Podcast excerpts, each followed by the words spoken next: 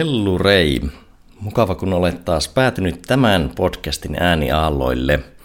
Tällä kertaa erikoisjakso.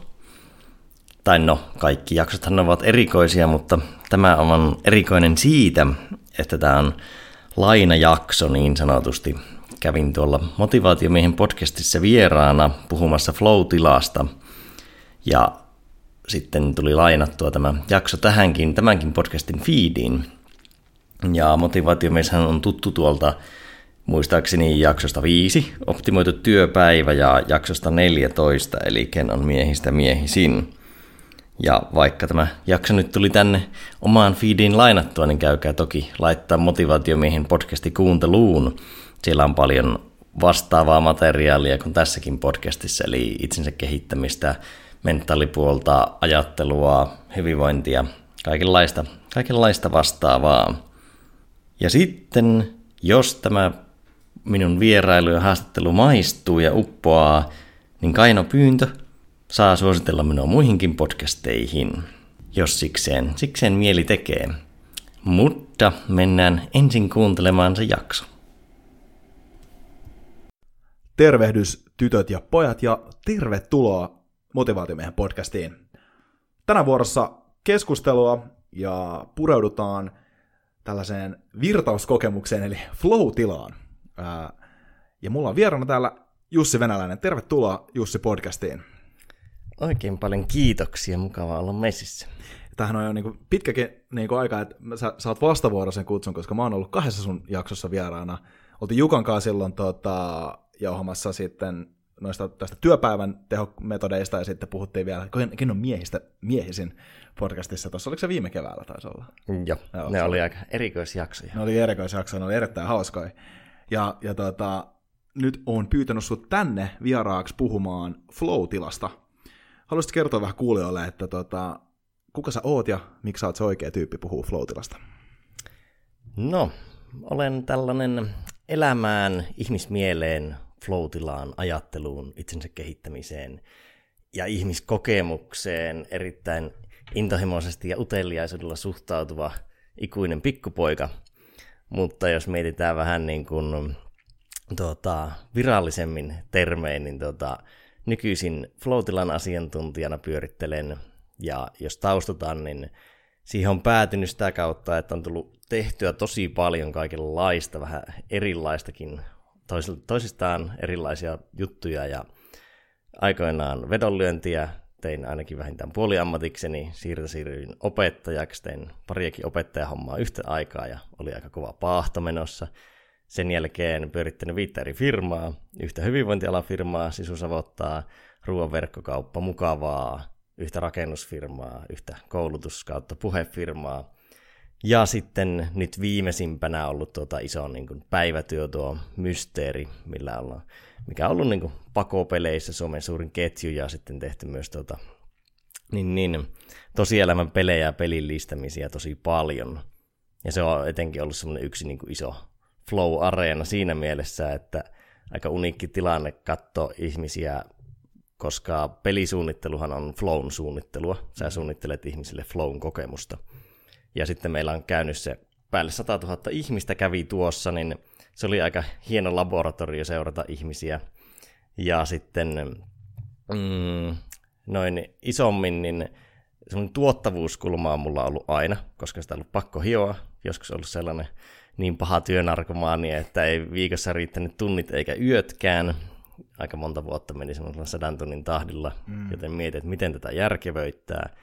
Sitten tuli just pyöritettyä montaa firmaa yhtä aikaa, niin sit siinä miettiä, että miten järkevöittää, miten fiksata tiettyjä niin kuin pieniäkin nyansseja, vaikka jotain inbox zeroita ja muuta. Ja sitten, niin, niin tuossa viime syksynä pohdin tuottavuuden kaavaa, ja sitten mietin, että se voisi olla niin kuin essentialismi kertaa tavat, kertaa flow. Ja essentialismi on aika tiivis aihe, silleen ytimessään. Tavat on aika No en tiedä tiivis aihe, mutta Oletko aika kaluttu. vähän ennen kuin mennään vielä selityksessä pidemmälle? Olennaisuus, oikeisiin asioihin keskittyminen. Eli oikeisiin asioihin keskittyminen kertaa tavat, kertaa flow. flow. Ja tavataan tavallaan se rutiini ja runko, että pystyy saamaan aikaiseksi. Essentialismi on sitä, että sä valitset oikeat asiat tehdä, ettei tule tehtyä turhaa. Ja sitten flow on se elementti siinä se, että sä pystyt sitten saamaan aikaa ja saat sitä virtausta ja tekemistä aikaiseksi. Hmm. Ja sitten tämä flow oli mulla semmoinen, että se oli vähän pintapuolisesti tiedossa. Mä rupesin syventyä siihen, tässä on vuoden ajan syventynyt tosi paljon, käynyt tosi paljon kahlannut tutkimusta. Sitten mulla on vanhasta liikuntabiologian tausta, niin tosi paljon kiinnosti se flow neurobiologia ja muu. Ja sitä kautta sitten päädyin tähän flown pariin ja nyt on ensimmäinen arkipäivä, kun olen melkein vastuuton mies siinä mielessä, että tuli myytyä tuo Mysteerin pakopelitoiminta, niin toissapäivänä oli vielä 40 henkeä töissä ja nyt on päätoimisesti työllistän vain yhden henkilön, niin tota, Noniin. nyt on aikaa keskittyä siihen ja kirjoitan Flowsta nytten, tai Flowsta ja tietotyöstä kirjoitan tietokirjaa ja olen myös suunnitellut tässä keskustelua, että jos tekisin väikkärin Flown vaikutuksesta tuottavuuteen tietotyössä. Okei. Okay. Oh, hieno, hieno kuulla, että, että miehellä on missio selkeänä ja, ja, ja et varsinkin toi, toi, toi, toi tuottavuuden funktio oli mun mielestä tosi, tosi magea. Eli, eli, eli essentialismi, eli olennaisuus kertaa tavat kertaa flow. Jop. right. En ole ikinä pyöritellyt sitä oikeastaan kunnolla sen pidemmälle. Se jäi vähän mieleen hautuun ja sitten mä nyt backtrackasin vähän historiaa, että mist, milloin mä kiinnostuin, mm. niin se oli semmoinen piste, että nyt mä, t- tähän mä tutustun kunnolla. Ja sitten se pieni tutustumismatka kääntyi vähän isommaksi ja nyt ollaan sillä tiellä. No niin, hieno homma. Okei. Okay. No, mennään, jatketaan tätä tietä pitkin sitten. Ää, mitä se flow oikein on? Mistä, mistä tässä on kyse? Tieteellisesti määriteltynä optimaalinen tietoisuuden tila, mm-hmm. mutta se ei oikein vielä kerro välttämättä mitään, niin flow on sellainen tila, jolloin sä uppoudut johonkin tekemiseen täysin, menetät ajantajuun, menetät huomion itsestäsi ja pystyt syventymään johonkin asiaan, ja usein myös hyödynnät kaikki taidot, mitä siinä asiassa on. Että jos on joku, jollakin se tapahtuu urheillessa, jollain tietotyössä, naputat pari tuntia tai Exceliä, mm. aika hurahtaa. Se voi olla joku keskustelu. Taiteilijoilla on usein floatilla. Mm. Ja jossain niin kuin mestarisuorituksissa se voi olla välttämättömyyskin. Mm. Et tuskin on, löytyy yhtään olympiamitalia, mitä ei ole saatu aikaiseksi tai saatu, saavutettu flow-tilassa. Mm.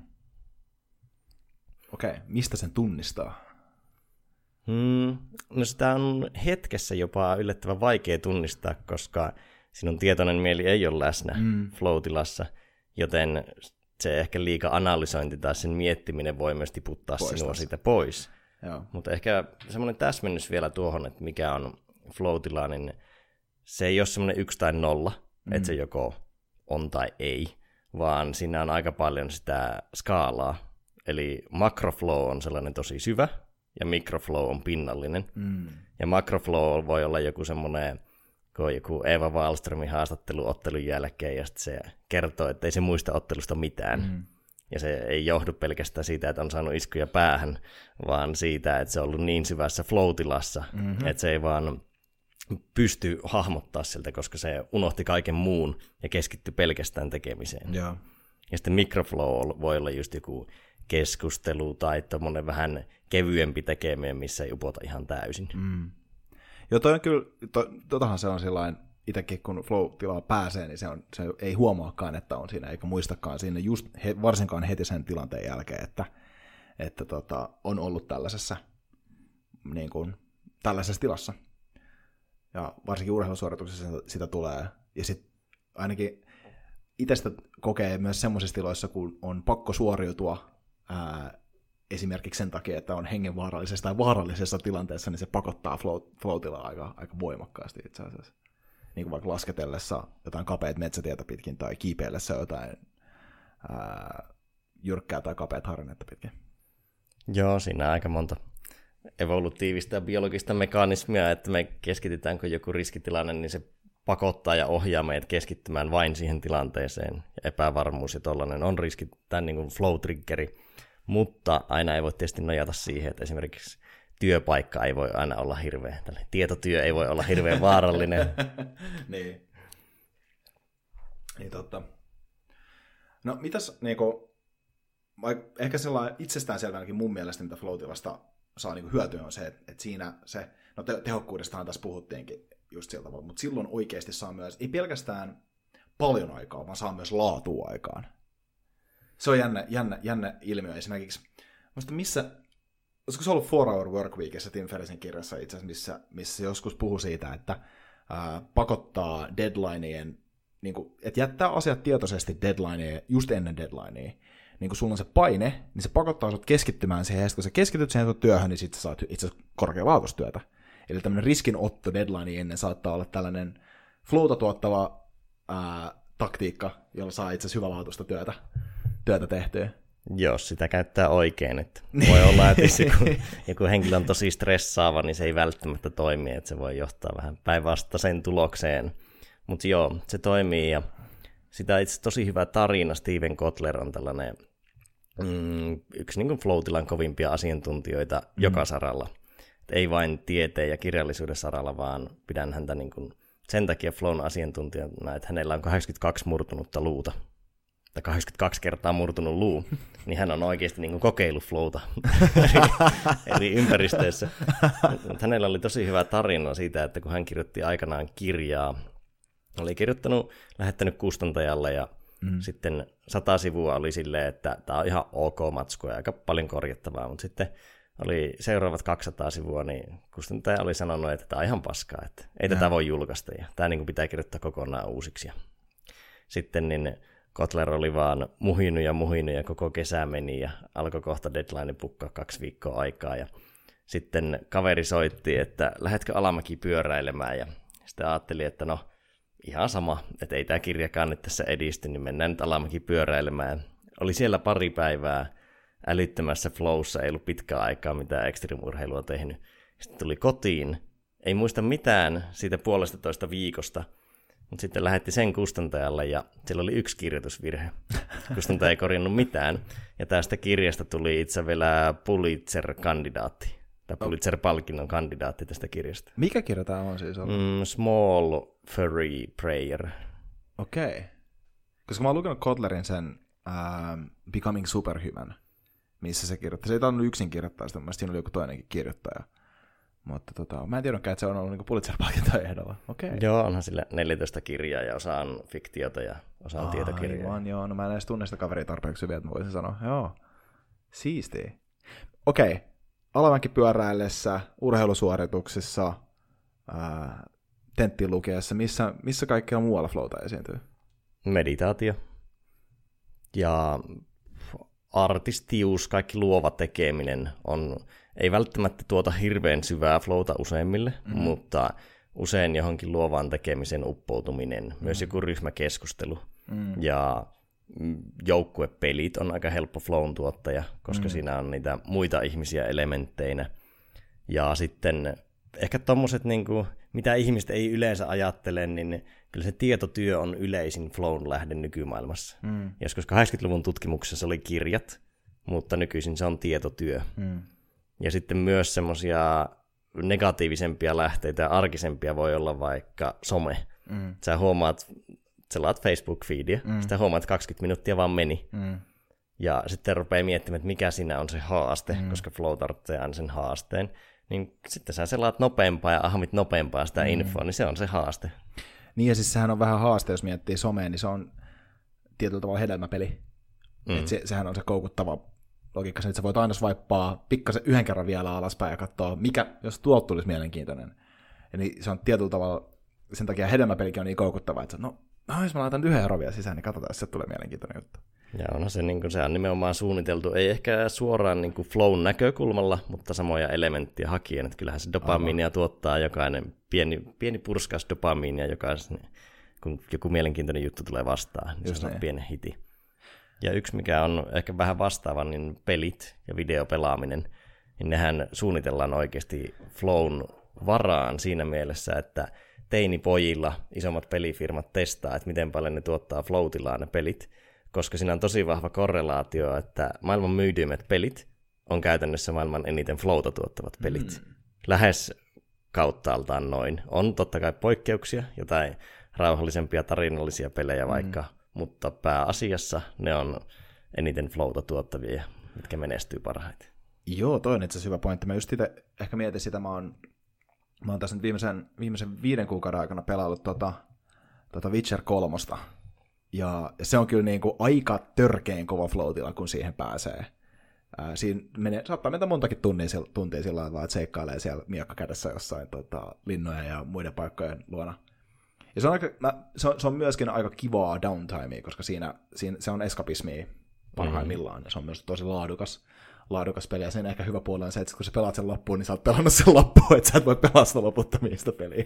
No jatkoa siellä löytyy, että kyllä siihen, siihen 500 tuntia saat käytettyä varmaan. Varmasti saa, en mä sitä epäile hetkeäkään, mutta tota, äh, mutta toi kyllä huomaa videopeleissä tosi paljon. Ja itse asiassa toi mun mielestä, mitä sä, Mage, mitä sä sanoit toista, koska mä muistan toista niinku joukkuepeleistä tai tällaisista. Mä muistan itse asiassa taas, äh, olisiko ollut, ollut sitten Becoming Superhumanista tai Stealing Fireissa näistä Kotlerin kirjoista, niin puhuttiin ryhmäflowsta. Ja ryhmäflown harjoittelusta systemaattisesti nimenomaan Jenkkien erikoisjoukkojen kanssa. Niin mistä tuossa ryhmäflowssa on kyse? Mä en itse oikein saanut tarpeeksi graspia muuta kuin, että ne tekee sitä. Mm. No ryhmäflowssa on se, että se ei ole vain, että niiden yksittäisten henkilöiden flowt summaantuisi, vaan että ihmiset alkaa toimimaan tiiviimmin ryhmänä. Ja jos nyt verrataan sitä yksilön floatilaa, niin floatillahan on anatomisesti niin, että sinun tietoinen mieli poistuu tieltä, ja sinun osaaminen, kaikki mitä sä tiedät siitä, niin pääsee niin sanotusti virtaamaan alitajunnasta läpi. Voidaan jauhaa siitä tuossa kohta. Mutta sitten tavallaan sama tapahtuu myös ryhmässä. Ja se, että sä pystyt ennustamaan ja pelaamaan yhteen semmoisia tilanteita, joita ei välttämättä voinut harjoitella. Että jossain jääkiekossa sä vaan pystyt jättämään kiekon taakse ja tiedät, että se oma tiimi tai tuo ketjukaveri tulee sitten takaa, koska sä luo, pystyt luottaa siihen, että miten sä pystyt ennustamaan sen peliä. Niin tavallaan tommosia esimerkkejä. Ja se, miksi ne erikoisjoukot, se on tosi mielenkiintoinen, niin kun ne on kouluttanut tuota ryhmäflow-puolta, niin Navy Sealin kouluttaminen maksaa 2,5 miljoonaa dollaria, yhden henkilön koulutus. Mm. Ja miljoona käytetään taitoihin ja ihan niin kuin tekniseen puoleen, että se, ne osaa aseet ja kaiken tämmöisen. Mutta puolitoista miljoonaa käytetään ryhmäflowhun. Ja se tulee siitä, että kun ei niillä ole tavallaan, ne ei ole esimerkiksi jossain sotarintamalla silleen, että ne vois mennä harjoitella, että näin tämä aina tapahtuu, vaan että ne menee vaikka tekemään jonkun vähän sissimäisen tehtävän jonnekin viidakkokapinallispaikkaan, ja sitten niiden, ne ei voi ikinä tietää, mitä siellä on vastassa, niin, niin jonkun täytyy aina ottaa johtajuus. Ja niillä ei sovittua, tai on niillä ehkä joku ryhmän johtaja yleisesti, mutta aina voi tulla tilanne, että joku toinen tietää paremmin ja pystyisi johtamaan hetkessä. Ne treenaa sitä ryhmäflowta aivan tappiin sen takia, että ne kuka tahansa voi ottaa johtajuuden hetkessä ja kaikki tajuaa sen ilman, että ne voi vaikka suullisesti kommunikoida sitä tilannetta, että ne pystyy pelaamaan yhteen. Niin tossa, tosta ryhmäflowssa on kyse. Mm. Joo. Ja ehkä keskustelussa voisi taas ajatella, että dialogissa niin kun se ne eri osapuolet pystyy rikastuttamaan sitä keskustelua niin, että kukaan ei pystyisi yksinään tai erillään samaan suoritukseen. Jos sä vaikka lähettäisit viestinä sen saman sisällön, niin ei se toimisi se keskustelu niin hyvin kuin ne livenä pystyy elämään sitä tilannetta. Toi on, toi on, joo, mä, mä näen, mistä tuossa on tosi niin kuin helposti kyse, koska varsinkin semmoisten ystävien kanssa, jotka viettää paljon aikaa, niiden kanssa monesti pääsee keskustelussa automaattisesti sellaiseen flow-tilaan, että et, et esimerkiksi, no vaikka just silloin tietyt kaveriporukan kanssa, joka menee automatkoilla ajaa mökki, mökki, mökille, niin se, sieltä alkaa semmoiset tietynlaiset, niin kuin, siinä tulee semmoinen tietty flow-tila esimerkiksi keskustelussa. Tosi luontevasti ihmiset kommentoi joihinkin keskustelu pätkiä ja lauseisiin sillä tavalla, että, että ne pystyy hyvinkin ennakoida jo pitkältä, kun on kuunnellut ja käynyt niin monta keskustelua niiden ihmisten kanssa, ne pystyy ennakoida, mitä on tulossa, ja ne pystyy kommentoimaan, kontribuoimaan siihen tavalla, tavalla jota niin kuin, jos, jos olisi ulkopuolella, niin siitä keskustelusta ei pystyisi. Varsinkin, jos vaatisi älyttömästi kontekstia.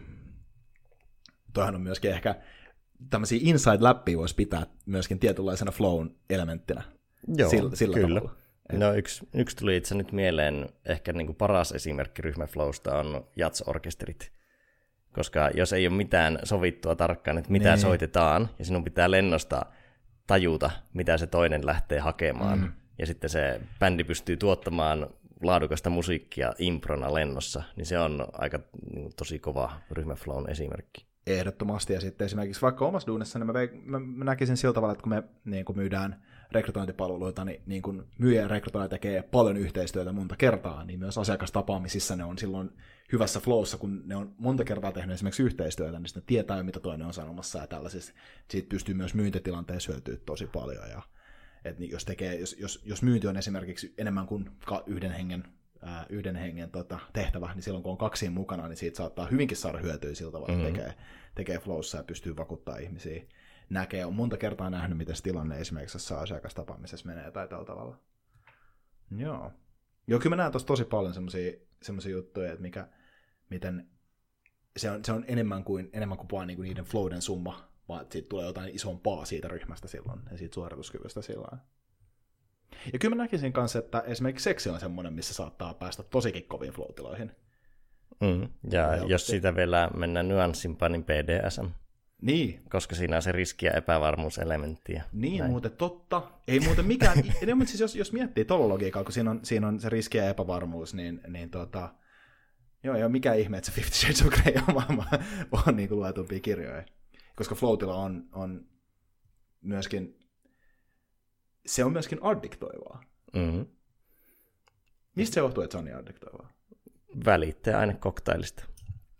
Se, että mm, jos men, mennään, mennään vähän tuohon aivopuoleen, niin flown neurokemia on niin, että siinä käytännössä viittä eri välittäjäainetta tulee aika paljon, vähän eri vaiheissa, mutta ennen kun no mä myös puran tässä samalla nyt flown vaiheet osiin, niin tämä on helpompi, helpompi rakentaa selkeäksi kuulijoille, niin alkuun tarvitaan aina tekemistä ja ponnistelua.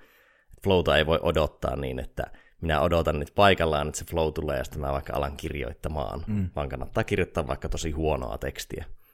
Ja ensin tarvitaan ponnistelua, ja ponnistelu vie sinut aivoaaltojen saralla beta-aalloille, tämmöisille stressaaville aalloille, ja sitten se vie sinut välittäjäainepuolella, sinulle tulee kortisolia, noradrenaliinia ja adrenaliinia, ja se tuntuu vähän ahdistavalta jopa se tilanne, koska sä pyrit vastaamaan siihen haasteeseen. Mm. Ja sitten jossain kohtaa tulee rentoutuminen, jolloin lähtee, että kroppaan vapautuu typpioksidia, ja se huuhtoo stressihormonit pois, tai ainakin suurimman osan vaikka kortisolista. Ja tämä rentoutuminen ei aina välttämättä tapahdu. Joskus se tekeminen vaan jää ahdistavaksi, jos se haaste on vaikka liian korkea tai jos se on liian matala, niin se jää tylsistymiseksi. Ja joskus mieli täytyy ottaa myös pois ongelmasta. Et sen takia vaikka Einstein kävi näitä soutureissuja, mm. Että se sitten palasi sen ongelman pariin, että se jätti sen vaan hautumaan. Mm. Mutta tota, kun seuraa tuo rentoutuminen ja se typpidioksidi flussaa ne kortisoli ja muut pois, niin sitten virtaa tilalle dopamiinia, anandamidia, endorfiineja – mitkä dopamini parantaa hahmon tunnistusta, anandamidi parantaa lateraalista ajattelua ja niin luovia yhteyksiä tai kaukaisia yhteyksiä aivoissa, ja sitten no, endorfiinit niin vähentää kipua ja tuottaa mielihyvää. Ja sitten aivoaaltojen saralla tiputaan sinne alfa- ja theta-aalloille, eli rauhallisille, vähän niin kuin meditatiivisille aivoaalloille. Mm. Ja mm, sen rentoutumisen kautta suoraan päästään just siihen flowhun, missä tapahtuu kaikki tuo. Ja nyt en edes muista, mistä kaikista, mistä tarkkaan ottaen lähdin liikkeelle tässä selityksessä, mutta sitten tota... Miksi on addiktoivaa siitä, me Niin, ihan. kyllä. Niin tota, sitten kun tämä flow loppuu, Joo. niin sitten nämä muut häipyy niin sanotusti koneistosta nämä välittäjäaineet, mutta sitten tulee serotoniinia. Ja nämä valittaja-aineet nyt ei mene ihan tarkkaan tässä järjestyksessä, että kaikkia on aina vähän läsnä, Joo. mutta pääosin näin. Ja sitten seuraa semmoinen serotoniinivaihe ja myös endorfiinivaihe, jossa ollaan hyvällä fiiliksellä, koska jonkun urheilusuorituksen keskellä ei välttämättä edes ehdi ajatella sitä, miltä tuntuu, mutta sen jälkeen tulee tosi hyvä fiilis. Mm. Ja tämä välittäjäaine cocktail tekee siitä kuluttavan Se on käytännössä vähän sama kuin ottaisi pienen annoksen viittä eri huumetta yhtä aikaa. Mm. Aivan. Et sille noradrenaliini on vähän niin kuin ottaa spiriä, dopamiini on kokainia, anandamidi on kannabista, serotonini on MDMAta, ja no ehkä jotkut opiaatit voisi olla endorfiinia. Okei. Okay. Niin, niin, se vaatii palautumista. Ja myös se, että totta kai usein siihen flowhun liittyy joku kova suoriutuminen, vaikka olisi sitten aivotyötä tai kropalla tehtävää työtä. Jos sä työskentelet täysillä, niin on se sitäkin kautta kuluttava tila. Joo. Tuohonkin itse asiassa nyt kun mä alan miettiä, niin pystyy kyllä jonkin verran samaistumaan, koska joskus esimerkiksi huomaa, että pääsee podcastissa tosi hyvään flow kun keskustelee jonkun ihmisen kanssa, niin pääsee niin kuin, tosi hyvin avaa, avaa eri asioita. Ja, ja tosi hyvä esimerkki tästä oli vaikka se, kun me nauhoitettiin ää, tota, Simon ja Johanneksen kanssa toi podcasti tuosta Jordan Petersonin 12 Rules for Life-kirjasta. Me nauhoitettiin sitä joku kolme ja puoli, neljä tuntia melkein. Ja, no. ja se aika vaan meni.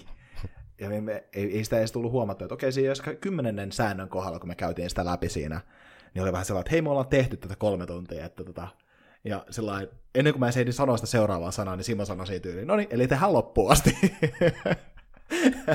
Mutta tota, se on ehkä hyvä pilkkoakin kolmeen osaan se kästi.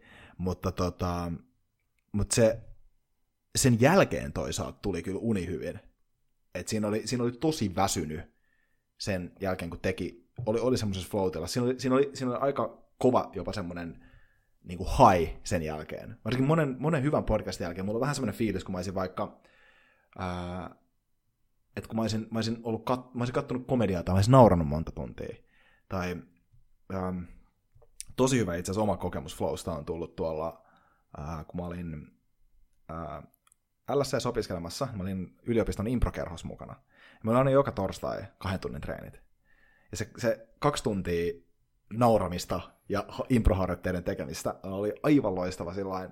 Sen jälkeen oli ihan väsynyt, mutta niin täynnä just, ka, just tota koko hormonikoktailiin. että kun siinä käveli vaan ja sen jälkeen varsinkin, kun siis siinä oli myös hauska käydä ehkä frendejä bissellä sen jälkeen, niin siinä oli, niin kuin, oli tosi lämmin ja semmoinen kiva fiilis sen jälkeen ja kyllä kun meni himaan, niin kyllä tuli uni, uni tosi nopeasti. M- miten paljon palautumista niin kuin, vaatii, jos miettii, että sä teet flow töitä X määrän niin vaatiiko se saman verran palautumista vai miten se, miten niin se mekanismi toimii? No siihen ei oikein ole semmoista mitään tarkkaa mittaristoa. Myös välittäjäaineethan on tosi vaikeita tutkia. Mm. Et ne ei ole ihan semmoisia, että mitataan sykettä tyyppisiä, jota voisi hirveän helposti vaikka kropan ulkopuolelta mitata sinänsä. Niin siihen ei oikein ole semmoista ohjesääntöä. Mutta silleen kokonaisuutena voi ajatella ehkä sitä kautta, että kun kysyit aiemmin jossain kohtaa niitä flown hyötyjä, mm. niin joo, se tekee ihmistä tuottavampia, luovempia, niillä on parempi motivaatio ja ne voi oppia nopeammin.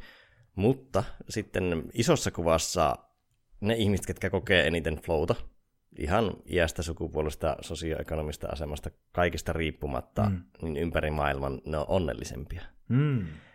Ja sitten jos mietitään, että sä, usein ne, ketkä kokee enemmän flowta, niin ne tekee jollain tavalla kutsumuksellista asiaa, työnään tai sitten ne harrastaa jotain kutsumuksellista asiaa, niin yleensähän se tekee niistä onnellisempia, vähemmän stressaantuneita, joten ne todennäköisesti palautuu paremmin tai tarvitsee silleen overall vähemmän palautumista, että se on aika kompleksinen ilmiö sanoa. Ja jos ne stressaa vähemmän, ne nukkuu niin. palauttavampaa unta ja niin edespäin, niin edespäin. Hmm. Tuo on tosi hyvä pointti. Niin itse asiassa jossain podcastissa mä varmaan just näitä samoja tyyppejä, mitä, mitä on listattukin tuossa aikaisemmin, niin oli, oli tämmöinen maininta, että ehkä flow tavoittelu onkin, onkin tosi merkityksellinen, tai flow niin tavoittelu elämän tarkoituksena ei välttämättä ole mikään tyhmä idea, koska se ohjaa silloin sut tavoittelemaan merkityksellisiä asioita ja sellaisia asioita, jotka on, jotka on tota, jotka tekee onnelliseksi eikä välttämättä niin, tuota niin paljon stressiä. Joo, mä just mietin, kun te mm, se oli Rautisen Juha, tämä sinun uusin podcasti, minkä teitte, niin Joo. mä just mietin, kun te keskustelitte sitä elämän merkityksellisyyspuolesta siitä ja esimerkiksi että Mm. Teidän, teidän ehkä pitää saada kyllä sama mikrofoni äärelle, mulla on vähän sellainen fiilis, mutta joo, jatka vaan. Mulla vaan. tuota, just se, että kaikki ei välttämättä voi niin sanotusti pelastaa maailmaa. Mm. on tosi vaikea ainakaan kovin nopeasti rakentaa maailmaa, missä kaikki niin sanotusti olisi niitä maailman pelastajia Just ja niin. teki sitä todella su- isossa kuvassa merkityksellistä, mutta sitten sen henkilön subjektiivisessa kokemuksessa flow-tila voi tehdä sen elämästä tosi merkityksellistä. Mm. Että jos mietitään joku huippuseppä, se takoo vaikka yhtä jotain miekkaa vaikka sata tuntia, mikä on sille ihan överi, ja ei sen niin kuin, se, että taotaan sitä yhtä miekkaa, hiotaan hemmetin pitkään, niin sillähän ei niin kuin maailman kannalta ole hirveästi merkitystä, että se on todennäköisesti joku yksi omistaja, joka kokee todella niin kuin, fiilistelee tosi paljon sitä miekkaa ja ehkä ne, ketkä käy sen luona, mm. mutta se ei niin kuin maailmaa muuta, mutta se on niin kuin sille sepälle semmoinen te-kokemus, mm. ja se on tavallaan löytänyt sen craftinsa. Niin siinä mielessä mm, flow voi luoda sille henkilölle kokemusta, plus periaatteessa jokainen flow-kokemus tekee sitä henkilöstä paremman ihmisen. Mm. Koska niin kun, flowtahan voi verrata periaatteessa tuommoiseen niin vaikka psykedeli- tai uskontokokemukseen. Mm. Niin kuin välittäjäinen puoli on melkein sama. Aivo, ana, aivoille käy anatomisesti about samoja juttuja. Default Mode Network poistuu. Niin se, että se henkilö... Default Mode Network, eli... Oletustilaverkosto on sellainen aivojen rakenne, joka ylläpitää niin sanotusti autopilottia. Okei. Okay. Jolloin tavallaan flow jälkeen sä oot vähän todennäköisesti yleensä empaattisempi henkilö, esimerkiksi mm. avoimempi, sä oot päässyt kosketuksiin itsesi kanssa, ja sen vähän niin kuin sinun... Ihmiset ei pääse floatilaan asioissa, mikä ei niitä motivoi, mm. tai mitä ei tehdä pelkästään, mitä ei voisi tehdä pelkästään sen asian itsensä tekemisen takia. Mm. Niin siinä mielessä ihmistä tulee tavallaan parempia versioita itsestään floatilan jälkeen. Mm. Tämä on yksi kela, kun on mietitty floatilan etiikkaa että kun tämä Float Genome Project tavallaan pyrkii dekoodaamaan flown, mm. niin Steven Kotler ja Jamie Wheel on sanonut, että ne ei tiedä, onko se hyvä asia, mutta ne haluaa silti selvittää sen, koska ne miettii esimerkiksi sitä, mitä jos joku vaikka myyntifirma tai armeija tai puolustusvoimat mm. ottaa sen käyttöön ja tekee ihmistä niin kuin superpaahtajia ja kuluttaa niitä välittää puolella loppuun, mutta toisaalta se tekee ihmisistä parempia versioita itsestään. Mm. Et siinä, on, siinä on monta kulmaa. Mm. Tämä meni vähän esoteerisemmaksi puoleksi Joo, No, sitä nyt nämä viimeisimmät podcastit on ollut, niin se on ihan fine. joo, joo. Toi on, tota, toi on tosi mielenkiintoinen näkökulma tuohon noin. Koska toi ja Floatilla tietyllä tavalla, kun se tekee paremmasta versiosta, niin se tekee myöskin sen, se avaa sellaisia potentiaalin alueita omassa itsessään ja jokaisessa ihmisessään, mitä ei ole välttämättä aikaisemmin nähnyt. Ja siellähän se suorituskyky oikeasti on. Ne suorituskyvyn huippu, huippupisteet tulee siellä, ne luovuuden huippupisteet tulee siellä, ne empatian huippupisteet ja tällaiset nousee yleensä siellä. Ja tuostahan itse, mulle tuli mieleen tosi hyvä esimerkki tuosta puolesta, niin Flowta käytetään nykyisin myös, on tutkittu masennuksen hoitoon. Eli kun tässä muutama vuosi sitten kohistiin aika paljon tästä MDMA plus terapia yhdistelmästä, sitä nostettiin aika paljon jalustalle, niin ne toteutti saman koeasetelman PTSD-veteraaneilla. Ne otti 5000 veteraania siihen tutkimukseen. Ja sitten ne täysin sama asetelma, mutta niillä oli flowta ja terapiaa, eli ne pisti mm. ne surffaamaan. Ja ne sai samat tulokset aikaiseksi kuin sillä MDMAlla. Ja. Toki niin kun ker- surfikertoja tarvittiin enemmän kuin MDMA-kertoja, mutta se, ne pystyi siinä kahden viikon jaksolla, surfijaksolla, saamaan samat tulokset, kun ne yhdisti terapian. Mm. Aika siistiä. Toi surffaus on kyllä hyvä esimerkki siitä. Mä kävin, mä olin neljä päivää Portugalissa siitä tuossa keväällä sitä kokeilemassa, ja, tai niinku joka, päivä, joka päivä pari niinku tota, kahden tunnin, kahden tunnin niinku opetettu, opetettu setti. Ja vaikka siinä pääsi hetkeksi sen niin kuin White Wavein päälle, niin se, se oli kyllä ihan järkyttävän siistiä se, se tila siinä vaiheessa, vaikka se ei kestänyt kovin kauaa, niin kuin muutamia, muutamia sekunteja, muutamia kymmeniä sekunteja maks, niin vitsi se on addiktoivaa. Onko tuttu sellainen kuin e-foil? Joo, mä katoin, mä näin, mä, ei siis itse asiassa mä näin, mä, tästä mä piti sullekin puhua, kun mä näin sun Instagramissa sen e-foili. Ah, Voinko päästä joku päivä kokeilemaan? Joo, ei, ei ole siis minun laite, mutta... Ai se ei ole sun oma? Ei okay. ole, tuossa Lapinlahdella on tuota, paikka, joka vuokraa niitä. Okei, okay, no ehkä pakko mennä, kyllä. Ja siis kannat, mä... kannattaa vielä ennen talvea mennä nyt, niillä on aika paljon löytyykin aikoja. Mä just katsoin kalenteria, että pakko päästä taas uudestaan. Ei vitsi, mun on ihan, ihan ehdottomasti pakko mennä. Mä oon, mä oon, mä oon kattonut tota IFO, eli jonkun verran tota, niin seurannut muutamaa valmistajaa Instagramissa, ja, ja toki niin surffaus, surffaukseen liittyen niin jotain ähm, toi, toi, tota Laird Hamiltonin juttu, kun seuraa esimerkiksi sitä kehitystä siinä puolessa, niin siellä on, se on muutenkin tosi siisti hahmo siinä, siinä skenessä mm. seuraa, koska se on tosi syvällä taas niin kuin sitten ihmiskehon potentiaalin avaamisessa ja treenaamisessa ja, ja tota, huippusuoriutumisessa näin yleensäkin. Ja, ja tota, siinä on kyllä, varsinkin kun se on sitä big wave surffaamista, niin siinähän on se ultimate riski, koska ne vetää semmoisia, mitä ne on 20-30 metriä aaltoja, mm-hmm. jotka pahimmassa tapauksessa tappaa. Niin se, että sä edes pystyt suoriutumaan tuollaisesta, vaatii flowssa harjoittelua ja paljon. Ja itse asiassa, eikö Kotler puhunutkin siitä ää, jossain noissa kirjoissa, että se syy, minkä takia, jos mitataan suhteellista kehitystä, niin extreme on kehittynyt kovempaa viimeisen sadan vuoden aikana kuin yksikään muu laji. Ja varmaan viimeiset 30 vuotta. Viimeiset 30 vuotta just sen takia, koska se vaatii, se, se että et, et, niin jos verrataan vaikka sitä, kuinka sen tulos on kasv, parantunut, ää, niin suhteellisesti joku, vaikka lumilautailu on parantunut niin kuin huomattavasti enemmän vaikeustasolla sen takia, koska se mahdollistaa eksponentiaalisempaa kehitystä siinä, koska se floatila on, on, on se, se vaan pakottaa niin kovan floatila. Toki mekaniikkakin on erilainen tässä lajissa ihan siinä, siitä tulee ihmiskehon rajat vastaan jossain niin kuin sen juoksussa, mutta, mutta silti. Joo, siinä on montakin kulmaa, miten sitä voi ajatella, että oppiminen on hemmetin paljon vahvempaa floatilassa, koska usein, jos sulla on vaikka tietoinen mieli pois välistä, niin sä koet enemmän, sä aistit enemmän, ja varsinkin jos on joku hengenvaaratilanne, mm. vaikka se jyrkän vuoren laskettelu ja lumivyöry tulee perässä, niin sä et edes voi kokeilla kun ehkä kerran sitä rinnettä, se lumivyöri pilaa sen rinteen. Jep.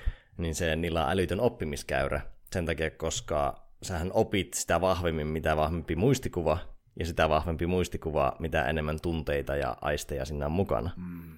Ja sitten välittäjäainepuolellahan sitä voi ajatella niin, että noradrenaliini auttaa sinua ottamaan enemmän infoa sisään, dopamiini parantaa sen infon käsittelyä, ja anandamidi tekee sulle laajemman tietokannan, jolla käsitellä sitä infoa, mm. jolloin saat tavallaan superoppia. Ja Jenkkien sniperien no, koulutusajat on tiputettu alle puoleen nykyisin aiemmasta.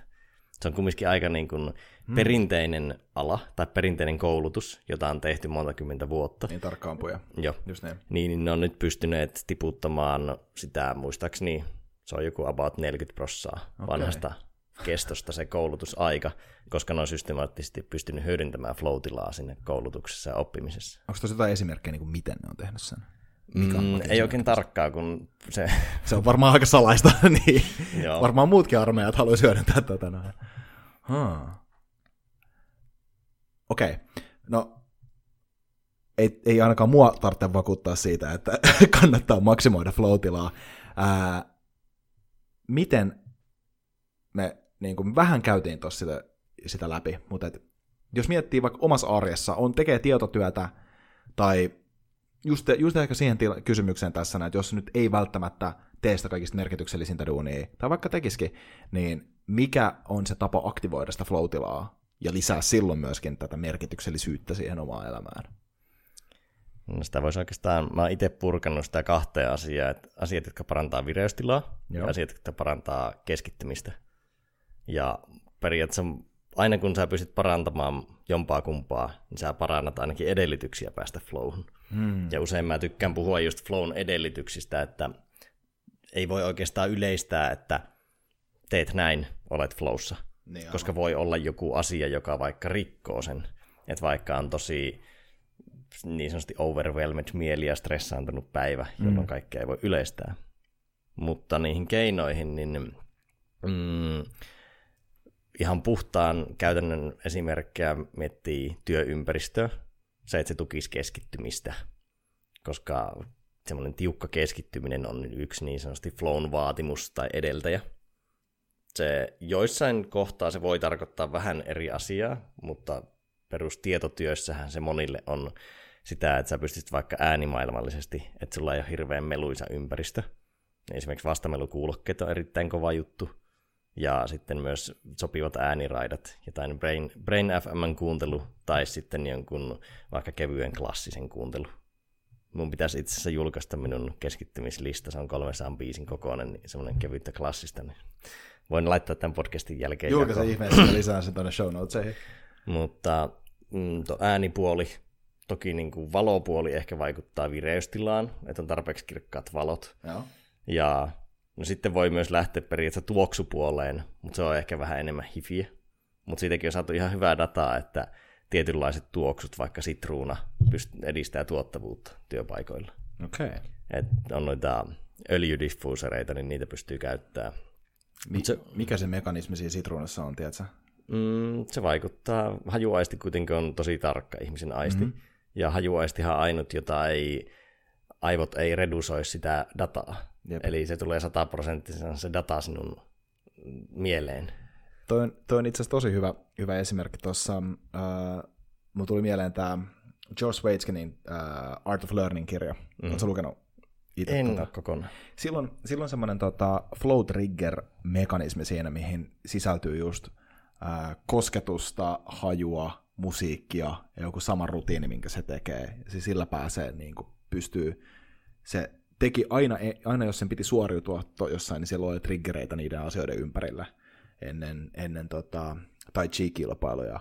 Ja se valmensi yhden, yhden tota, sen ää, niin kuin, toimitusjohtajan asiakkaan myöskin luomaan triggerin ää, niin kuin, tota, tekemään stressittömästi töitä koven paineen duunissa, jossa oli joku semmoinen mekanismi, että se ää, sitä ra- triggeriä rakennettiin siinä, kun se heitteli niin pesispalloa, baseballpalloa sen pojan kanssa, ja sitten ne kuunteli samaa musaa ja teki samoja juttuja, ja sitten siinä on joku semmoinen mekanismi, että aina kun se, sit se loppujen lopuksi meni siihen, että aina kun se kuunteli sitä biisiä, mitä oli kuunnellut sen baseballin jälkeen, niin se pääsi siihen tilaan, siihen samaan onnellisuuden tilaan ja rauhallisuuden tilaan ennen sit, niin kuin, se pystyi käyttämään semmoista triggeriä sitten ennen niin kuin jotain isoja bisnesmiittejä.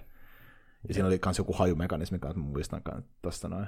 Että joo, mä, mä kyllä, kyllä mä näen, että miksi toi toimii tässä noin. Mutta joo, se on ehkä semmoinen, mitä ei välttämättä nyt jokainen tietotyöläinen lähde sinne omalla toimi, toimipisteellä. Paitsi sitruunatee, kahvi, mm. hyvin selkeä mun mielestä. Että et jos, jos, jos vaikka itsensä, kuten voi niitä käden nostaa pystyyn, on ehdollistanut kahvikupikaa työskentelee, niin varmasti se vaikuttaa semmoinen vahva, tummapahtoinen kahvintuoksu niin flow aktivointiin jossain mielessä. Mm. Ainut on tietysti se, että jos sitä juo paljon, mm. niin se vähän niin kuin turtuu se triggeri. Niin totta. Siinä mielessä, että sä voisit tietoisesti, on helppo ottaa joku harvinainen tuoksu, vaikka rosmariini, mm. ja sitten triggeroisit silleen, että aina kun sulla on, lähtisit tietoisesti opettelemaan, tekemään semmoista optimoitua työpäivää, ja sitten aina kun sulla on niin kuin hyvä tatsi ja nyt tehdään oikeasti duunia, niin sitten pistät sen rosmariinin, jolloin sä voit, kun tehnyt sitä parikymmentä kertaa, niin sen jälkeen käyttää sitä rosmariinia trikkeroimaan sen toisinpäin. Niin, niin, niin. Niin tavallaan se, no, mutta se on ehkä nyanssimpi keino. Mm, totta. Okei, okay, jatka vaan. Niin mitä työpaikkaan liittyy, niin keskeytykset on aika rajujakin nykyaikana niiden määrä koska yksi keskeytys on keskimäärin 1-24 minuuttia vie työtehoa. Varsinkin jos olet syvällä flow-tilassa ja sinut keskeytetään täysin siitä, niin sitä palautuminen samaan flow-tilaan voi kestää 24 minsaa. Toki pelkkä työhön paluu ei usein kestä yhtä paljon. Mutta sitten mm, kun tietotyöntekijöitä on tutkittu, niin keskimäärin keskeytetään 70 kertaa päivässä. Ei välttämättä muut ihmiset, yleensä se keskeytys on digitaalinen, mutta anyway, jokin keskeyttää 70 kertaa päivässä, jolloin voidaan arvioida, että kolmasosa työajasta menee pelkästään keskeytyksiin, tai produk- produktiivisuudesta menee keskeytyksiin. Niin se, että pystyisi minimoimaan ne, ja saisi ainakin jonkun osan työajasta tehtyä syvää työtä, sillä että sen ei tarvitse välttämättä olla pitkä, mutta esimerkiksi että saisi sovittua työpaikalla vaikka ysistä kymppiä aamulla, että häiritään vaan, jos on pakko että voidaanko kokeilla tällaista systeemiä kaksi viikkoa, että tunti rauhallista työaikaa.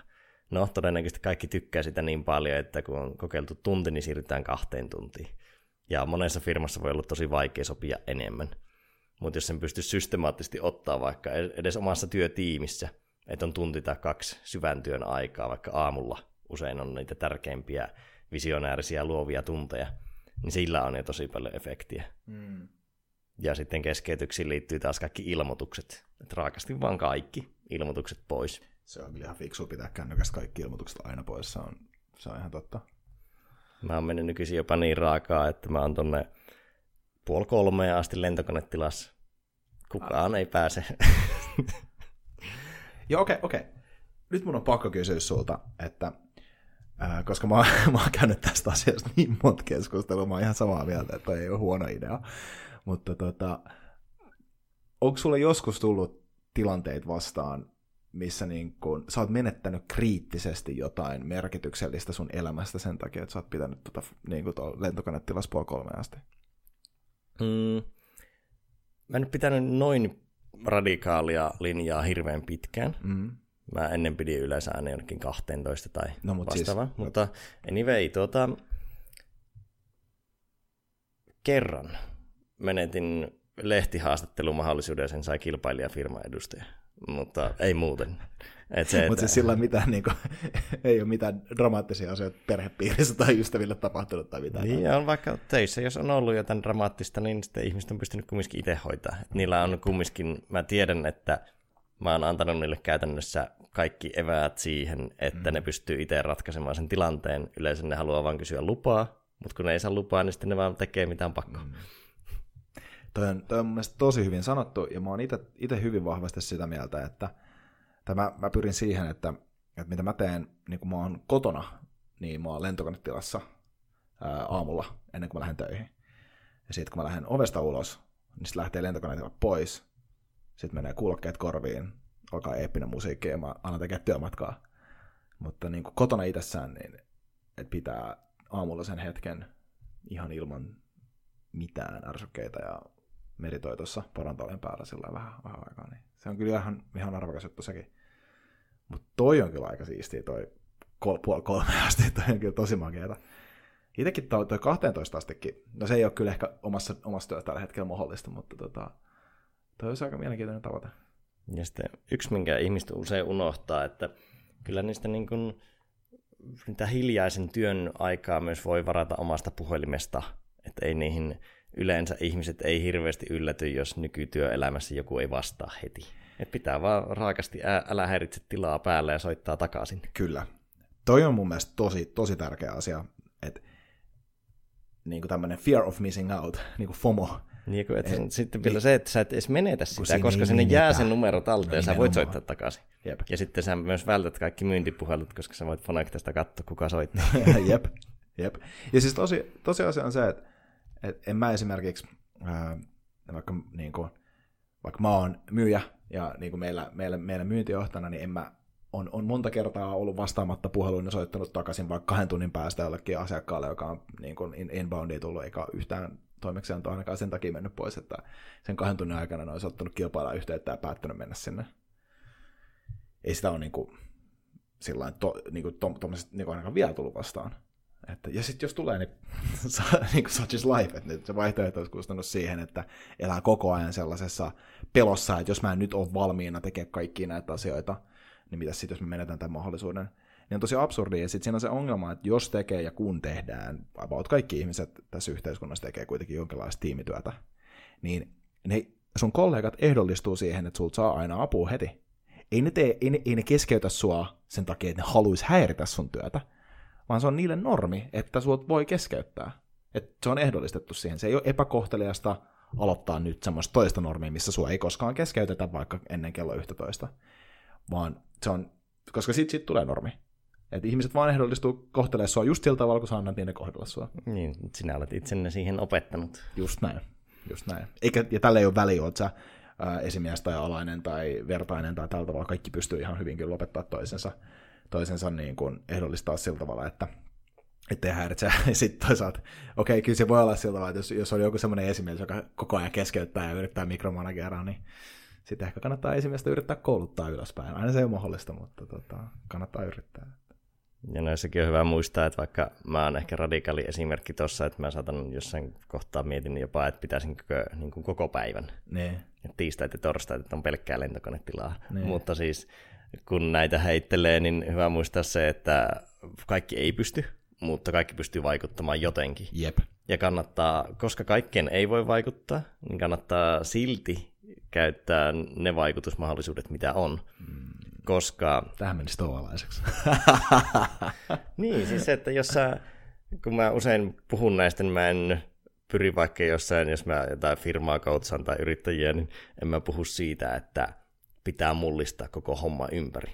Mutta sitten kun ruvetaan, niin. mä usein kysyn sitä, että, niin, niin, että miettikää semmoista kunnon sählinkipäivää ja sitten miettikää se hito hyvä työpäivä, milloin vähän niin kuin kaikki luistaa ja on luovia ajatuksia ja vähän tekee mieli heittää yläfemmaa ja vastaavaa, niin sitten ei se päivä hirveästi eroa, niin kuin ihan oikeasti eroa. Voi olla, että joskus on sattunut jotain tosi hyvää juttua, mutta joskus ei. Että joskus on normipäivä, mikä on helvetin hyvä. Mm. Mutta sitten kun sä purat sen päivän osiin, niin ei siinä välttämättä ole hirveästi erilaista. Ne pienet nyanssit vaan sattuu olemaan paremmin, ja sä voit usein niihin pieniin nyansseihin vaikuttaa. Jep. Jos ne on ne kymmenen pientä asiaa, jotka sä teet viisi prossaa paremmin, niin sulle voi olla, että sulla on viisi kertaa enemmän niitä hyviä päiviä. Just näin.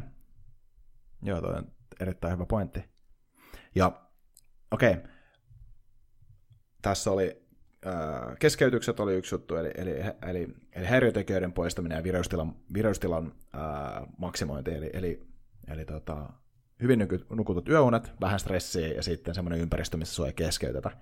Sanotaan, että me ollaan saavutettu nämä kaksi asiaa, niin miten mennään nyt eteenpäin sitten, että miten, miten, miten, miten aletaan tekemään töitä niin, että saavutetaan flow?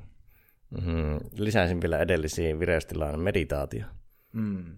Se, että tuo sitä rauhallisuutta ja opettaa sinun aivoja pääsemään sinne alfa teetta aalloille, mitä myös flow, mihin päästään flowssa. Ja jos sä oot, et ole ihan niin stressaantunut koko ajan, niin sinun on helpompi aina päästä flowhun. Mm. Joten meditaatio, no meditaatiolla on aika monta muutakin hyötyä, Totta mutta kai. myös se, että se vähän niin kuin flow herkistää. Okei, okay. mutta jos me tehdään tämmöistä niin kuin, tehdään tällaista reseptiä nyt, niin sanotaan, että nyt on niin kuin hygieniatilat, työhygienia on kunnossa, eli ei ole häiriötekijöitä, ja sitten energiat on kunnossa sen suhteen, että on vireä. Niin minkälainen, minkälaista meditaatiorutiinia sä käytät ennen, sit kun sä alat tekemään töitä? Mm, nyt se menee niin, että 30 min saa aamumeditaatio ja sitten on aamukävely. Joo. Mä oon vetänyt vähän niin kuin tämmöisen filosofiakävelyn klassisella musiikilla. se on niin kuin... Sä oot kyllä todellinen renesanssimies. Kiitos. Tuota, mutta se ei ehkä ole ihan kaikkialle sovellettavissa, mutta en, enkä mä sitä meditaatiota ehkä näe suoraan töissä käytettävänä keinona mm. välttämättä, mutta se on ehkä semmoinen orientoiva keino päivään ja elämään, okay. herkistämään flow-tilaan. Okei, okay. mutta jos sanotaan nyt, että, sillä, että sulla on hiljainen työtila, sulla on vaikka puhelinkoppi varattu kahdeksi tunniksi, ää, ja, ja tota, sä laitat siihen puhelinkopin niin kuin ikkunaan semmoisen ison älä häiritse kyltin, ja tota, sulla on vaikka se tuore kuppi kahvia siinä, ja sä oot nukkunut kahdeksan tuntia ää, hyvää unta, niin tota, luot tuohon jonkun meditaatiotriggerin vielä alkuun, vai alkaako sitten vaan työnteko siitä? No en oikeastaan luo. Se on ehkä se koko, vaikka aamupäivä mulla on ollut ne, se ne. pohjustus siihen. Mutta sitten nyt mennään ehkä tavallaan työpäivän optimoinnin puolelle. Mä en tuossa edes mietin niin kuin flown optimointia suoraan. Mutta tyhjän, niin kuin mieli tyhjänä. Mm. Se, että ei olisi mitään mielessä. Että kaikki on aina ulkoistettu paperille tai mm. to-do-listoihin tai muuhun. Mm, totta. Eli valmistautuminen on myös kyllä aika avainasemassa sinänsä, että on se to-do-lista tehtynä esimerkiksi, jota voisi alkaa pikkuhiljaa potkia pois.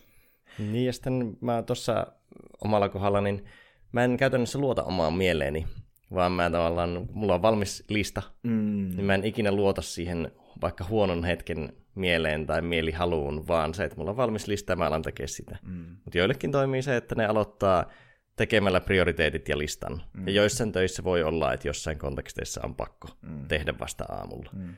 Mutta se, että mieli tyhjäksi ja sitten on tavoitteet selvillä. Jep. Ja sitten ehkä semmoisena isona työpäivän juttuna mä mietin niin päivän rytmitystä. että miten, missä järjestyksessä ja milloin tekee mitäkin asioita, niin se on tosi olennainen tunnistaa se omasta työnteosta. Että eihän kaikki työnteon tunnit ole samoja. Et ihmiset ajattelee, että mulla on kaksi tuntia nyt aikaa, että mäpä teen ton. Mutta eihän sulla monilla vaikka joku lounaan jälkeiset tunnit on tosi paljon huonompia kuin ne aamun tunnit. Joten jos on mahdollista vaikuttaa, niin pyrkisi rytmittää päivää niin, että vaikka ne isot, vaikeat, luovat, strategiset, visionääriset asiat on aamulla ja iltapäivällä on esimerkiksi miittejä, mekaanisia asioita, Exceliä. Kyllä. Toi on mun mielestä tosi hyvin sanottu sen suhteen, että aamulla kannattaa tehdä sitä luovaa työtä vaativaa ja flowta vaativaa työtä, ja sitten just iltapäivälle lounaan jälkeen pystyy ihan hyvin laittaa kokouksia ja semmoista tiimityötä, koska se, se toisten ihmisten läsnäolo vähän pakottaa myös tekemään, ja se nostaa vireystilaa automaattisesti, niin itse kyllä on pyrkinyt siihen, että mahdollisimman paljon omista tapaamisista laittelee, laittaa sinne 12 ja, ja 4 väliin, ja ennen, että mielellään ei ennen, ennen 12. Niin siinä kyllä, sit, sit saa kyllä aika hyvinkin, hyvinkin, hyvinkin hyötyjä. Ja toi, jotenkin se listamaisuus itse asiassa ainakin mulla helpottaa siihen flow pääsyä. Että kun on, on lista asioista, niin sitten varsinkin kun on tehnyt muutaman asian listalta pois, niin sitten se seuraavan otto, niin sitten tulee jotenkin tosi helppoa, mm-hmm. kun on siinä flow valmiiksi. Mä esimerkiksi tein itse just sitä, äh, silloin kun oli yliopistossa, niin jos alkaa jotain esseitä kirjoittaa, niin just tämä pointti, että ekaksi pitää vähän pakottaa sitä hommaa, niin, niin mä tein siitä pakottamisesta vielä tosi helppoa. Et mä tein, mä aloitin aina sillä, että sivunumerot, otsikko, fontti ja sitten bibliografia. Ja mä, siinä menee tuossa koko hommassa siinä bibliografian kirja, kirjaamisessa, siinä kaikkien lähteiden kirjaamisessa, niin 10-15 minuuttia yleensä. Siltä, ainakin sillä tavalla, että ne, ne lähteet, mitkä tietää siinä esseen kirjoittamisen alussa. Niin siinä oli jo selkeä tulos. Ja sitten myöskin siinä automaattisesti kertas, mitäköhän materiaaleja mä olin lukenut tätä varten. Ja sitten intro, ja siitä eteenpäin. Ani niin, jo väliotsikot kanssa. Niin sitten yleensä se flow tulikin sieltä aika hyvin. Pysty tuottaa asioita aika paljon. Mm-hmm. Ja siinä tulee se fiilis, että sä oot tehnyt jo jotain. Se, ainakin mulla se on tosi tärkeää, että mä saan semmoiset tunteet, että mä oon saanut jotain aikaan. Se kun tulee se fiilis, että mä saan jotain aikaan, niin antaa polttoainetta lisää siinä tilassa pysymiseen myös. Joo, no se antaa dopamiinia ja dopamiini taas parantaa hahmon no niin, tunnistusta. Ja... Toi on totta. Ja myös sitten, jos tekee jotain luovaa, niin luovuus on flow mutta toisin, toisaalta se myös toimii silleen synergistisesti, että flow parantaa luovuutta, Kyllä. että ne tukee toisiaan, Jep. mutta pitää ensin tehdä jotain, jotta siihen pääsee. Mm. Ja usein se on sitten keino tuottaa vain jotain kehnoa. Että eihän vaikka toisaalta jos vertaa vaikka urheiluun, niin kyllähän urheilijatkin lämmittelee. Mm. Ja vähän vaikka pomputtelee palloa ja pelleilee. Mm. Että se ei lähde suoraan täysillä. Jep. Niin sama luovassa työssä, että on hyvä doodlailla jotakin ja sitten... Mm, se on totta. Joo, se on kyllä se, se floatilla myös suori, niin kuin, mä itse tunnistan, tunnistan se tosi paljon, tai tosi usein esimerkiksi just tota, erityisesti maastavetotreenissä. Se on, on varsinkin voimaharjoittelu siinä vaatii tosi paljon fokusta ja tosi, se on, se on kuitenkin teknisesti sellainen liiga, joka vaatii aika paljon ja se vaatii psyykkisesti ja vaatii myös fyysisesti aina paljon. Niin se on jotenkin tosi siistiä luoda sen toiston ympärille semmoinen samanlainen rutiini, jota noudattaa aina. Ja sitten just siihen niin kun, kun työsarjat alkaa, niin musiikki menee sille tasolle, että niin kun, tätä ei voi ilman aunivaarioita kuunnella sillä yli 10 minuuttia. Mm. Mutta sitten se aina niin se toisto, se taas hiljenee vähäksi aikaa ja niin tollaisia elementtejä. Mm, sit se on, se on, se on yllättävän, niin kuin, vaikka se on tosi raskasta, niin se on yllättävän addiktoivaa kyllä. Mm, tunnistan, tunnistan hyvin.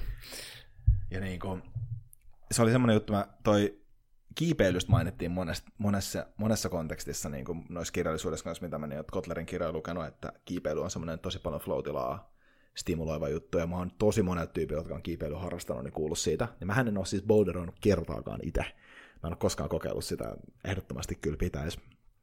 Mutta tuo kun me oltiin Norjassa, Norjassa tota, vaeltamassa niin eroja Jopen kanssa, niin, niin siellä oli taas Bessegenin harjanteella oli yksi sellainen paikka, missä piti mennä nelivetoa. Ja tota, sitten se oli sillä kuitenkin, että siinä oli semmoiset sadan metrin pudotukset kummallekin puolelle, jos meni väärään paikkaan. Et siinä oli ihan omat haasteensa ja varsinkin kun se veti niin kuin rinkkaselässä, niin ei pystynyt nostaa päätä, ei pystynyt katsoa yhtään ylöspäin. Et ihan vaan pikkasen näkee, että okei, kaksi metriä eteenpäin tonne pitää mennä. Niin siinä mä tajusin, mistä siinä on kyse. Koska siinä oli tarpeeksi riskiä, että on aika väsynyt kuitenkin, sillä että ei, ei ole ihan täysissä energioissa, koska on niin kuin valtanut neljä päivää vuoristossa. Sitten on niin painava rinkkaselässä ja menee ylämäkeen neljä vetoa. Niin sen jälkeen, kun pääsin sinne huipulle, niin mä olin sellainen, että okei, nyt, nyt, nyt se olo oli niin euforinen, että mä olin, okei, nyt mä tiedän, mistä tässä on kyse, koska mä en oikein kunnolla muista tuota nousua. Eikä se ollut mikään supertekninen nousu, mutta siinä oli pikkasen sitä riskiä, mm-hmm. se oli mulle uutta. Niin mulle tuli siitä semmoinen fiilis, että okei, tätä, tätä pitää kyllä käydä kokeilemaan. Että se oli tosi, tosi makeata kyllä. Ja yksihän tuossa luonnossa ja ekstremessä on sellainen, mistä ei ole vielä mainittu, niin on tämä flown edellyttäjiä, jos tuntuu, että haasteen ja osaamisen tasapaino olisi hyvä. Ja mm. siihen on laskettu jopa prosenttikin Googlella, että 4 prosenttia kovempi haaste kuin osaaminen. Mm. No, tarkkahan sitä ei voi koskaan niin. Niin kuin laskea vaikka tietotyössä tai jossain ekstremeissä, mutta kuitenkin vähän kovempi haaste kuin osaaminen. Mm. Ja sitten mm, kirkkaat tavoitteet, että sulla on selkeys, mitä tehdä että sä oot vaikka päättänyt ennakkoon, että mitä sinä teet, ja tämä nyt liittyy myös siihen tietotyöhön. Että sitten sä voit, voit suorittaa ja keskittyä siihen, mitä sä teet, etkä joudu tietoisesti miettimään, että olikohan tämä nyt edes oikea asia, koska se katkaisee sitä flowta. Ja sitten kolmas on välitön palaute, tai yksin, niin kuin yksinkertainen palaute, ja luonto tarjoaa sitä todella hyvin. Jos sä polderoit tai surffaat, niin sulla on niin koko ajan Totta. hitonmoinen määrä dataa, siitä, miten sulla menee. Totta. Mutta tietotyössähän sitä yleensä on vähemmän, mutta toki sä oot usein kouluttanut vähän niin kuin itse tajuamaan, että no nyt tätä tekstiä tulee ja tässä on järkeviä lauseita ja muuta, niin kyllähän sä siitä saat palautetta. Mutta palautesykli on itse niin kuin työelämässä se vaikein asia flown suhteen. Joo. Koska useinhan sitä saatetaan saada kerran vuoteen kehityskeskusteluissa. No, nimenomaan, ja siis nyt mä aloin miettiä itse asiassa ton takiahan just impro impro, improkomedia on niin älyttömän addiktoivaa ja luovaa, koska sä saat sen palautteen heti. Se sun joke on joko hauska tai se ei ole. Ja se tulee välittömästi siitä, se, se, se todellakin antaa lisää, lisää kaataa niin bensaa siihen liekkeihin. Ja mä voin kuvitella esimerkiksi jollekin stand-up-koomikoille, minkälainen flow-kokemus on vetää hyvä stand-up-keikka. Koska sä saat sen palautteen suoraan siinä, miten ne, miten ne ihmiset reagoivat, nauraako sille vai ei. Ja stand-up-koomikolla itse flowlle oma termi. Se on forever box Eli ne tuntee, että ne voisi olla ikuisuuden siinä tilassa. Aa. Että ne voisi jatkaa vaan läppää ikuisesti. Ja eri genreistä, eri niin kuin, lajien harrastajillahan on eri termejä, että jotkut ne, kutsuu being in the zone, pokerin pelaajilla on playing the A-game, Joo. muusikoilla on being in the pocket, koodarit, puhuu, koodarit ovat wired in. Ne, ne. Näitä termejä löytyy ja ne usein palaa floatilaan. Aivan. Hmm. Joo. Ja Joo. sitten ehkä tuossa niin onhan vaikka itämaisissa traditioissa on monia termejä flowlle, ei ehkä suoraan flow, mutta se on monissa traditioissa tunnettu, mutta sehän on ollut tosi mystinen asia tosi pitkälle. Ja vasta nyt on alettu saamaan kunnon niin neurobiologista dataa, että tämä on ihan validi juttu. Ja tuossa 1900-luvulla niin Abraham, tai sitä makroflowta luultiin, että se on mystinen kokemus. Mutta Abraham Maslow tutki sitä, että niin, niin Einsteinit ja vastaavat saa, ja eri alojen huiput saa tämmöistä kokemusta, mutta ne on kaikki ateisteja. Mm. Niin tämä ei nyt voikaan olla mystinen kokemus, ne rupesi tajumaan tätä peak performance-ilmiötä tota kautta. Mm. Että se ei ollutkaan enää mystinen asia. Ja useinhan flow on aika esoteerinen, esoteerinen termi, ja se on siitä hankalaa, että flowssa pitäisi, sitä pitäisi pilkkoa osiin, että ei ole vain yksi sana, niin, vaan totta. että siinä olisi eri määritelmiä. Totta. Joo. Tässä on paljon hyviä juttuja. Tämä pistää kyllä itsekin pureskelee, pureskelee ja varsinkin tuota, ehkä muistuttaa myös sitä juttua tuosta, että et, et, jotta siihen flowhun pääsee työssä, niin se, se vaatii. Mun mielestä toi, niin noit, noit tilat, mitkä siinä oli, mit, mit, mitä se alkoi? Eli ekaksi pitää vähän puskea, tarvitsee ekaksi, ja sitten saattaa tulla pieni turhautuminen. Mitä se sykli nyt menikään, mm. jos sä voit kertoa sen? Ponnistelu, Ponnistelu. struggle, release, flow ja recovery. Struggle, release, flow, recovery, eli, eli, eli, eli ponnistelu, rentoutuminen, rentoutuminen flow, flow ja palautuminen. palautuminen. Ja rentoutuminen on, silleen se on vähän, sitä ei ole niinku ihan, se ei ole semmoinen eksakti juttu, jota olisi määritelty, että näin se tapahtuu aina. Mm. Mutta se voi just olla, että joskus tarvitsee ottaa mieli pois ongelmasta, mutta joskus se vaan tapahtuu työn sisällä, vaikka et sä oot tehnyt jotain tarpeeksi pitkään, sinun osaaminen vastaa sitä haastetta. Ja sitten sä vaan pääset siihen flowhun. Mm. Että se rentoutuminen tapahtuu tavallaan sen työn sisällä huomaamatta. Mutta aina se ei tapahdu, ja on hyvä ottaa vaikka mieli pois ongelmasta. Joskus riittää minuutti. Käy, käy kusella ja tulee takaisin, niin se voi Se on just näin. Joo. Hei, me ollaan, me ollaan nyt tunnin verran käyty tästä, tästä tota, tätä asiaa, asiaa läpi ja ympäri. Ää, tuleeko sinulle jotain, jotain käytännön juttuja kuulijoille vaikka, miten, miten niiden kannattaisi tota, Flowta lähteä lähestymään tai mistä etsii lisää infoa? Mm, no se Steven Kotler nyt on paljon puhuttu, tulee ekana mieleen. Rise of the Superman on ehkä paras mm. kirja mm. Flowsta. Ja Joo. tosi mielenkiintoinen kirja sinänsä Extreme-urheilusta sinne ohessa. Joo, se on kyllä tosi hyvä kirja.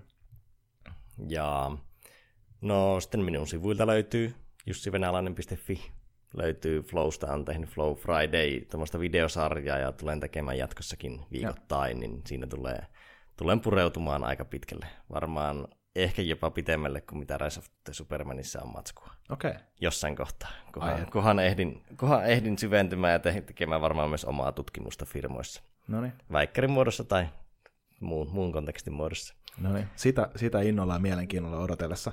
Ja mistä tota, muuta kuin nettisivulta jäbän löytää, jos, jos haluaa käydä katsoa lisää sun, sun tota, kuvioita? No kaikkialta löytyy oikeastaan niin kuin tagillä Jussi Venäläinen tai Jussi Venäläinen Facebook, Instagram, Twitter, LinkedIn, se voi laittaa kutsua, kutsua hyväksyn kyllä suomalaisilta about, keneltä vaan kutsut. Ja, no niin. Mitäs sitten? Podcasti kannattaa laittaa tilauksen, sillä voi motivaatiomiestäkin kuunnella parissa jaksossa. Jees, asiaa. Hei, tää oli, tässä oli tosi, tosi paljon siistiä juttuja. Me veikkaan, että meidän pitää nyt ehkä tota, tuoda, tuoda tästä nyt se, sut ja Juha sitten tota, saman mikrofonin äärellä vielä tähän motivaatiomiehen ja käydä vähän filosofiaa ja flowta yhdessä. Joo, Siitä ehdottomasti. Aika, aika hauska jakso. Joo, ja tää, toivottavasti kuulijat sai koherentin kokonaisuuden, flow on semmoinen asia, mitä niin monitahoisesti voi lähestyä, niin tulee heiteltyä palloja aika monesta suunnasta. Niin. Jep. Ja kaikki on sitä kokenut. Ja mm. ehkä tuossa ainakin, ainakin mulle se isoin takeaway nyt tässä, niin kuin, mitä mä, mitä mä itse mietin käytännössä, on just toi, toi, toi flown eri jaksot. Et nyt kun oppii tunnistaa ne, ne tota, niin kuin ponnistelu, rentoutuminen, flow, palautuminen, syklin, niin pystyy myös sitten nähdä, nähdä sen homman, että siinä vaiheessa, kun työssä ponnistelee, niin jatkaa vaan ponnistelua. Mm. Menee sen läpi. Et siinä vaiheessa, kun tulee just se fiilis, että äh, vitsi, tää on turhauttavaa, mä en nyt saa tässä mitään aikaa, niin saatat just olla, tiedätkö, parin minuutin päässä siitä. Mutta jos siinä vaiheessa lopetat ja lähdet hakemaan kahvia, niin, kun, niin se voi olla ongelma. Toki just välillä se saattaa vaatia se, mitä sanoit tuossa, että ottaa pari askelta sivuun. Mutta sitten jos niinku, ja, palaa sitten täskille, mutta jos sen täskille jättää sen työtehtävää jättää sivuun kokonaan, niin sitten voi menettääkin mahdollisuuden onnistua siinä. Heitän itse viimeisen vinkkipallon, nyt kun säkin johtajana toimit, niin hyvä takeaway on kun olet puhunut improsta, mm. niin tämmöinen psykologinen luottamus pätee myös tietotyössä ja ryhmäflowssa todella hyvin, vaikka se impro on sen takia niin, tuota, koska sä voit ottaa sillä turvallisesti riskiä. Niinpä. Niin sitten se on todella iso ryhmäflown triggeri, että on psykologinen luottamus tiimissä ja ryhmässä mm. ja organisaatiossa. Mm. Ja sitten se impron kyllä ja Joo, yes, and. ideologia, niin se kantaa todella paljon myös ryhmäflowhun. Joo, totta. Toi on erittäin hyvä, hyvä pointti. Yes and. Sitä kannattaa kyllä viljellä omassa, omassa ryhmätyössä sitä, että kun joku, joku sanoo sulle sanoo, sanoo sulle jotain, niin ota sillä positiivisella, positiivisella ja kyllä, kyllä ja meiningillä vastaan. Kyllä ja on ehkä semmoinen juttu, mitä ei aleta liikaa tässä nyt avaa, mutta sitä voi käydä googlaamassa. Googlaamassa se on siis tämmöinen klassinen improtekniikka, mikä mahdollistaa interaktion jatkumisen, kun ei, annetaan toiselle aina työkaluja siinä. Kun joku tulee kysymään sulta jotain, niin sanotaan kyllä ja keskustelu jatkuu siitä helposti sitten. Ja tosi vaikea siirtyä työelämään. Se on ihan super sitä pitää opetella todella paljon, että voisi aina spontaanisti vaan heittää kyllä. Ja jep, jep. Se on ihan totta. Usein tulee kyllä, mutta... ja se on niin, siis ja, ja, jos ja, ja sana käyttäisi enemmän mutta sanoisi ääni tai maailma olisi varmaan ihan niin kuin sellainen mitattavasti parempi paikka. yes. Hei, kiitos tosi paljon, että tulit tänne vieraaksi ja kiitos kaikille motivaatiomiehen kuulijoille, että olette tullut taas digitaalisten äänialojen pariin tänne näin. Ja tota, ei muuta kuin palataan taas uusien, uusien podcastien tiimoilla asiaa ja oikein flown täiteistä syksyä kaikille. Kiitos. Samoin, moi moi.